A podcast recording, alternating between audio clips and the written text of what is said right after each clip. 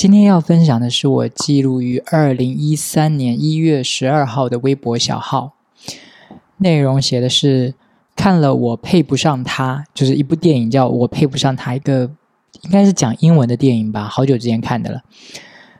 个人评价不高，主要是屌丝逆袭得到女神，就是要让屌丝要自信之类的。电影也就是看着开心的，现实生活中没这么美好。客观点1到10分，你能打几分，他能打几分。想要打入白富美高富帅的圈子，你有多少分，够得着门槛吗？哇，这条微博听起来就是很有年代感，有没有？就是屌丝逆袭这四个字，应该现在都很久没人用了吧，对吧？但这条小号就是说，你们会给自己打多少分呢？就是自己给自己打分嘛。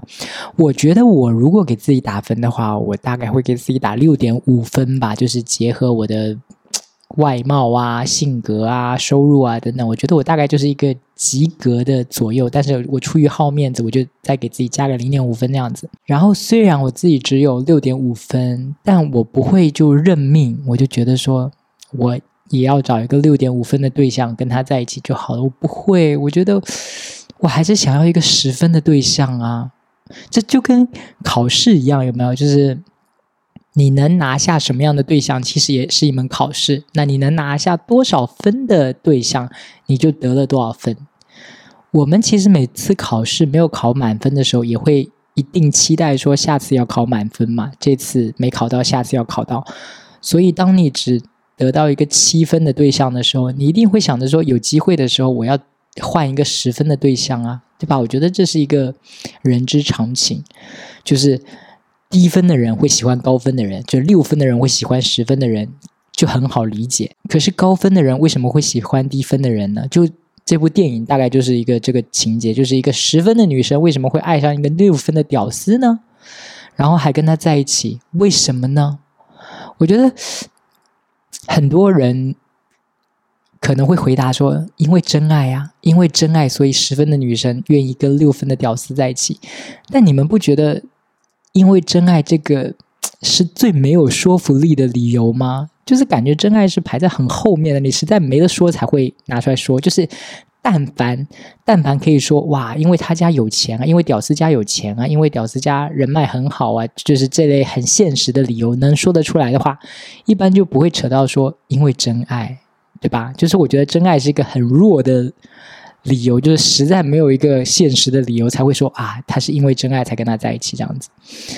其实影视剧里面有很多这种王子爱上灰姑娘啊，或者女生爱上屌丝这种，就是10分的人爱上5、6分的人的这种情节嘛。然后我感觉我看了那么多影视剧里面，这种情况的话，对方就是那种高分的人给出的意见，就比如说什么道明寺爱上山菜或者之类的这种啊，就会给理由说为什么会喜欢这么一个平平无奇的女子或者平平无奇的男子的，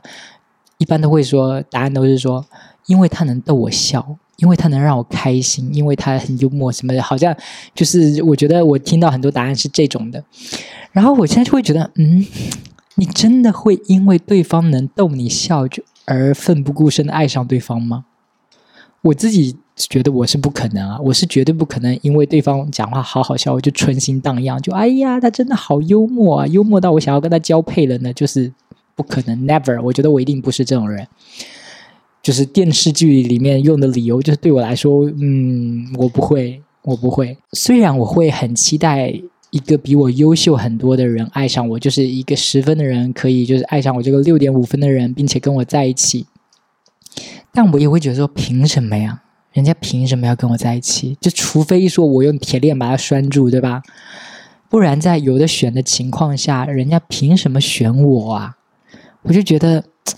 就是如果在那种情况，如果我去参加一个婚礼，看到那个一个比如说超级帅的，然后又有钱又才华的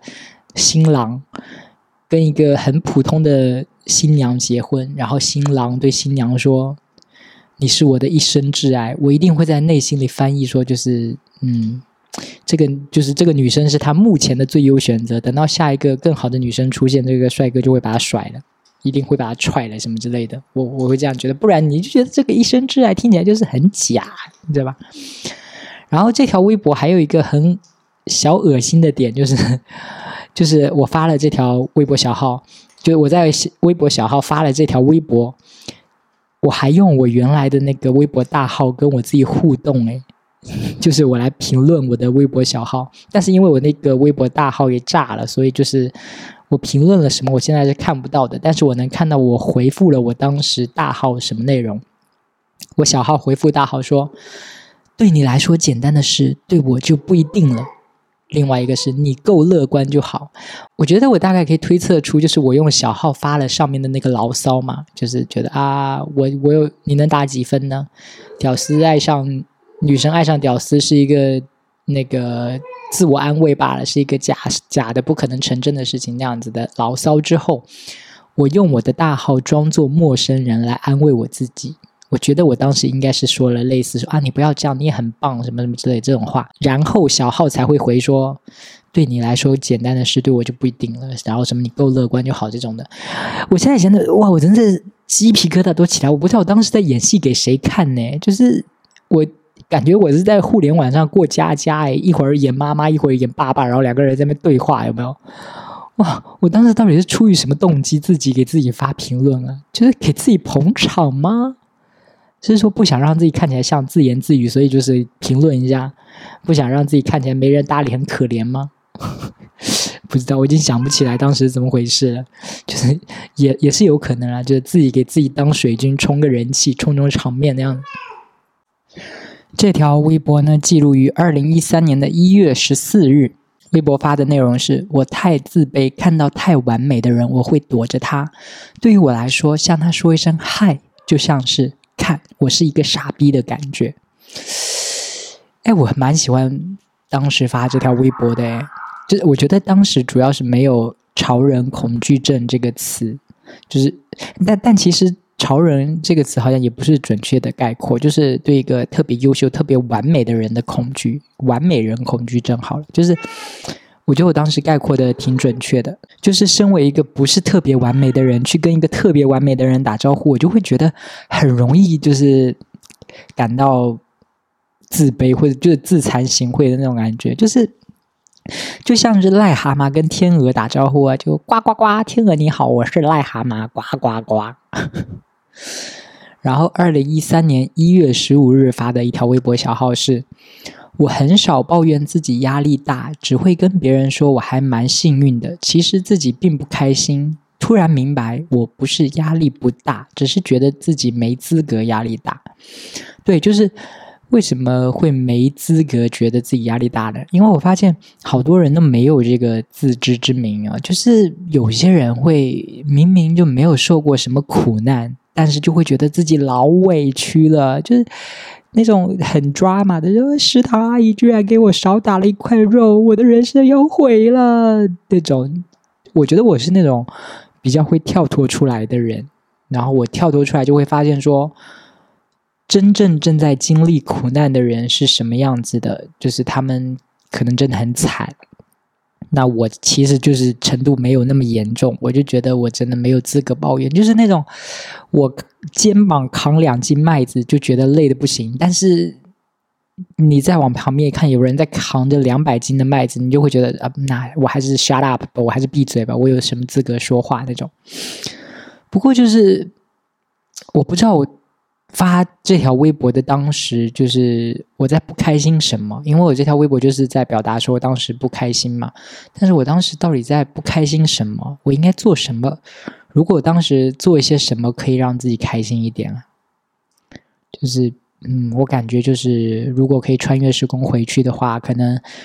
让当时的自己赶紧在手机上下载一个 Blue 的，然后扩展一下我的同性恋生活吧，说不定那个时候还能谈到恋爱，因为那个时候就太害怕被同学们知道我自己是 gay 的这个身份了，然后当时就手机都不敢下载那些同志交友软件什么的，然后都很小心翼翼的那种。但我毕业了之后，我其实也有慢慢让我一些同学都知道了这个事情嘛，然后大家也没有对我有什么特别歧视的眼光，就是小时候就很害怕，但后来发现真的大家没有对我又怎么样，然后我还跟他们分享我一些什么约炮的经历啊，什么什么，他们还听得很开心的那种。所以就是如果当时可以交到一些 gay 的朋友的话，应该就是可以分享一些就是这方面的事情，因为我当时就是完全憋着嘛，没有人可以就是跟我分享啊，就是遇到帅哥，我说那个人好帅，我很想找一个人跟我一起分享这种心情，很想有人加入我说哇真的耶好帅啊，好想要跟他怎么样怎么样那种，我希望有个人可以加入我这个对话之类的，可是当时就是没有嘛，如果当时有的话应该会稍微开心一点吧。然后接下来是2013年2月5日发的一条微博，是我总是害怕没接触过的事情，总是觉得做不好这些事情，不能这么小看自己。感觉这就是一条给自己加油打气的微博，相当于那个陆小葵你可以的。我觉得这条标准就是可以分出两种人，就是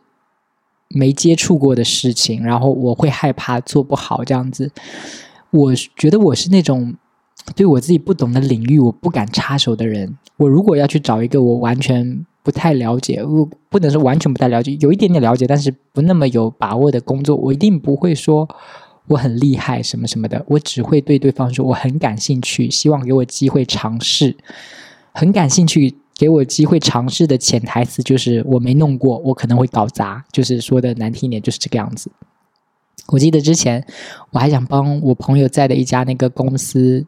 直播卖咖啡来着，因为他们是一个咖啡公司嘛，然后我就说不然让我试着帮你们卖一下咖啡，直播卖一卖，然后如果能卖得出去就抽成，卖不出去也不用给我钱这样子。我是这种人，就是但我有另外一个朋友哦，他对直播就完全没有什么经验，但是他就敢打包票把别人的活给接下来，就是谈的时候就好像自己都能 handle 得了的样子，但虽然最后对方也没把这个活给他，就是我觉得我们两种人就是两种行为模式。我是那种我一定要练就了九阴真经我再去参加武林大会，就是确保我能打赢了我再去，但是我那个朋友就相当于就是先假装自己练成了九阴真经就很牛逼的样子，就报名武林大会，打输了再说嘛，但万一打赢了呢，万一别人也是吹牛呢，别人说的什么九阳真经或者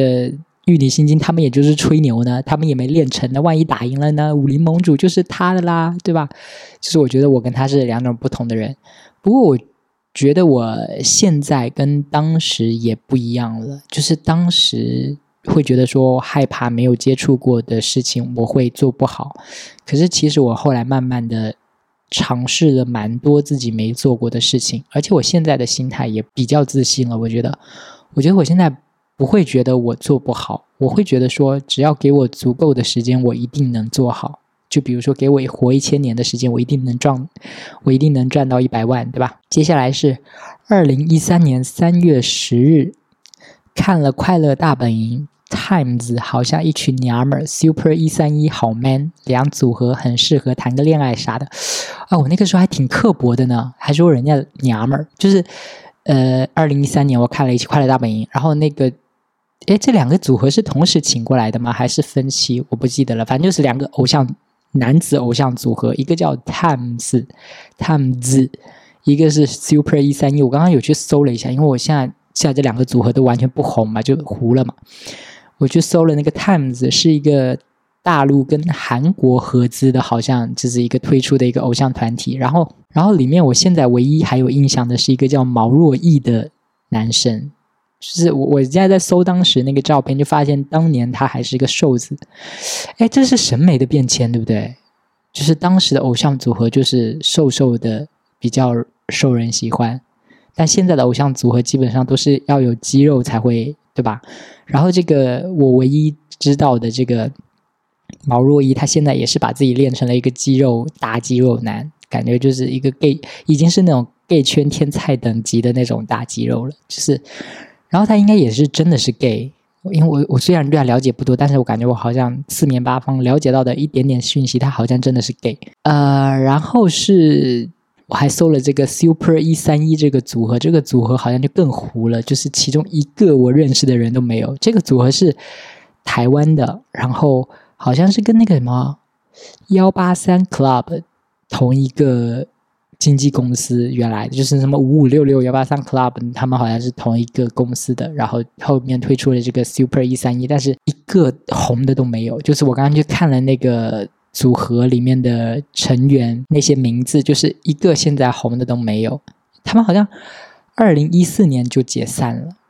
我就去想说，你说这些没有红过的艺人要怎么过自己的生活啊？就是以前自己的巅峰那么高，然后现在就再也到达不了了，就是一刹那的烟火诶，在高空绽放，然后迅速陨落啊！对，我他妈就是有些艺人可以叫明星，是因为人家可以就是一直红，就一直挂在天上，但有些艺人就是烟火，就是闪了一下子就没了。我不知道他们就是不红了之后，就是再去找那些普罗大众在做的工作的时候，会不会被同事嘲笑啊？同事说：“哇，你当年不是个大明星嘛，现在怎么在这儿跟我一起工作啊？好有压力哟！”哦，然后我现在再读一遍这篇微博，我发现就是唏嘘的不仅仅是这两个组合，就是当年可能还蛮红的，小红了一下，然后现在完全销声匿迹，不仅仅是这两个组合。我发现连快乐大本营诶，当年那么红的节目现在不是也没了吗？快乐大本营当年多红啊，搞那个本来三个人主持，后来还搞那个甄选，甄进了杜海涛跟吴昕，然后谢娜还发专辑，然后快乐家族还拍了好几部电影什么，是不是？然后后来我是后来看了康熙来了之后，我可能就不怎么看那个快乐大本营了，可能是。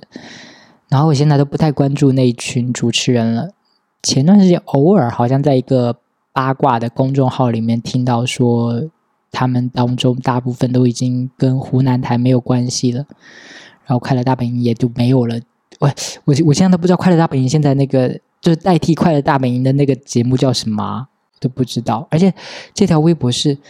13年发的耶，也才9年前呢。9年前，现在9年后，就是当时的组合都没了，而且当时当红的节目也都没了。接下来是2013年3月17号发了一条微博说，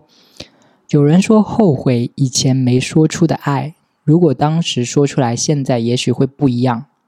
我只想告诉说这话的人，才不会不一样。当时不说出来，不就是因为知道人家会拒绝你吗？自己几两几斤，自己还不知道啊。年纪大了的人总爱异想天开。这条就是在我身上是成立的啦，就是有些人可能会感慨说，哇，我当时喜欢谁谁谁，但是没有说出口，如果我说出口，会不会一切都不一样？会不会他当时就跟我在一起什么什么之类的。我觉得这条在我身上是成立的，我没有说出口是因为我知道他绝对不可能会喜欢我，就是所以我没有说出口，我没有，然后我也不会在多年后回想的时候回想说，如果我当时说出口会不会不一样？我觉得大部分人应该会有这个，但我也不知道我是不是说的太绝对了哦。就是当年没说出口，如果说出口一定会被拒绝吗？真的有像 S.H.E 唱的那样吗？不过3个字，别犹豫这么久，只要你说出口，你就能拥有我。可是你说这个歌词很气人，有没有？对方不说出口，你不会说出口吗？你们都互相喜欢，他不说，你不会说吗？而且就是现实生活中的话，即便不用嘴说，一定也会有一些行为上的暗示啊。就是你不用嘴说我喜欢你，但是行为上一定会有一些好感，比如说你就走得离对方很近啊，或者时不时偷瞄一下人家，被人家发现了，就是这些都是线索啊。然后对方接收到这个信号，一定就会觉得，他是不是喜欢我？那我有机会我要跟他表白这样子。我觉得互相喜欢然后都不说，真的是概率太小了。而且就是你不说，你不表达，你的身边的朋友也总会知道吧。然后朋友经常都是那种看热闹不嫌事大的啊，他们可能就会跑去跟对方或者对方身边的朋友说，然后对方就拱你们在一起什么什么什么之类的。所以我觉得就是那种真的互相喜欢然后互相不说出口，然后多年后回想说如果当时说的会不一样的情况很少。我觉得一般都是说了也没差，说了对方也会拒绝你，你才会最后没说。因为我觉得大家应该都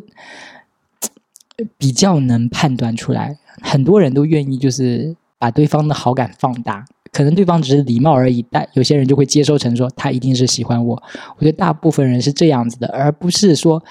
他喜欢我，对方是喜欢自己，然后对方然后自己理解成说他应该对我只是普通朋友。我觉得后者的情况比较少。